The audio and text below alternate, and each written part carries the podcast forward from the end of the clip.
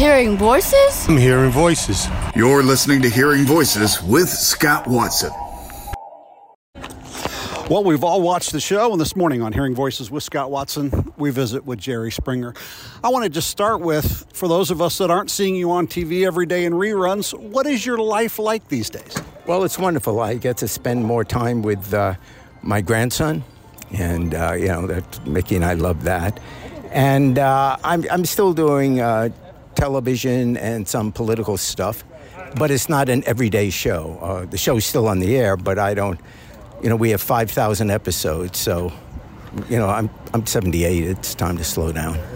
You've been involved in politics really throughout your life as a commentator, as a news person, and also as a candidate and an elected official. When you look at the state of politics broadly, what are your thoughts? Well, it's meaner than I remember it being. And uh, I think part of that is one of the consequences of social media, which obviously uh, has many benefits, and because we all live with our phones. Um, but there's a, a, negative consequence to it. Uh, you put the social media together with cable news, and you know, all of a sudden, we're all in tribes. Everyone who has an opinion, you know, sends it out and says, "Please follow me." And so, you know, you have you wind up choosing sides, and no one's necessarily looking for. I won't say no one; that's unfair. But so many people uh, just want to spout their anger. You know, the anger is real, but it's it's not the kind of environment where people are sitting down and what is the best. It's all about winning, and uh, you know, contrary to Vince Lombardi, where it was true for football you know, it isn't winning isn't the only thing. Um, you know, it's, it's, it's having a decent society and a caring society. That's what's most important. His is the iconic voice of Jerry Springer. He joins me this morning on Hearing Voices with Scott Watson. We're available on Apple, Google, Spotify, and 24 hours a day at WHTC.com.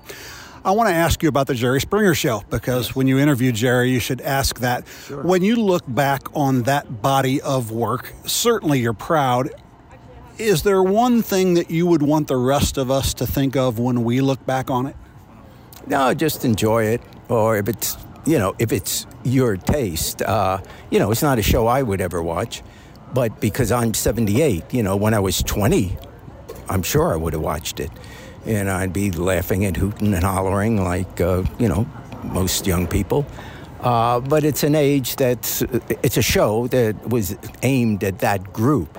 But you know, I, I, don't think necessarily it ever was a show for, you know, it, the show was stupid. It was fun to do, but it's stupid. You know, it has no redeeming social value other than entertainment, and people enjoyed being on. You know, otherwise they wouldn't come on. So they enjoyed being on. People enjoyed watching it. That's why it lasted 30 years and running, now 31 years. So, uh, yeah, I'm real lucky. I mean, I, I, look, anyone could do what I did you know, to be a talk show host, you only have to know three lines. You did what? Come on out. We'll be right back. And if you can say those three lines, you're a talk show host. When you look back on the show, do you have a favorite episode? Uh, the 47th. Tell us about it. Oh, I don't. Yeah. No, uh, it, the most fun in the show was the, the live audience and the personality of the guests. It was, you know, it, it, there was a time, I mean, let's say whoever I went out to have dinner with, and I'd say, hey, how was your day? And you'd tell me about the day at the office, and oh, something funny happened at the water cooler. And, uh, you know, we'd laugh a little bit and say, oh, that was funny. And then he'd say, Jerry, what, what was your day like? And I said, well, I had this guy who married his horse. So, uh, whatever it is, I'm always going to have the better story. Well, why wouldn't you want my job? You know, it's the most, it was one of the most fascinating jobs in the world because I would meet people that by, you couldn't be on the show if, if you were mainstream. So the only way you got on the show is if you were outside appropriate behavior. So you always got someone that was a little like you roll your eyes. And uh, so that made it fascinating. We wind up with Jerry Springer this morning on Hearing Voices with Scott Watson. When you're not in front of the camera, the Jerry Springer that your family knows, that your neighbor knows, What would surprise the rest of us the most about that person? That I'm immensely normal and boring. you know, I mean, I I'm just like all my friends. You know, I, I like watching sports. I'm interested. I'm, i do have political interests, but otherwise, I watch sports. I love reading. We go to movies. Uh, we love eating out.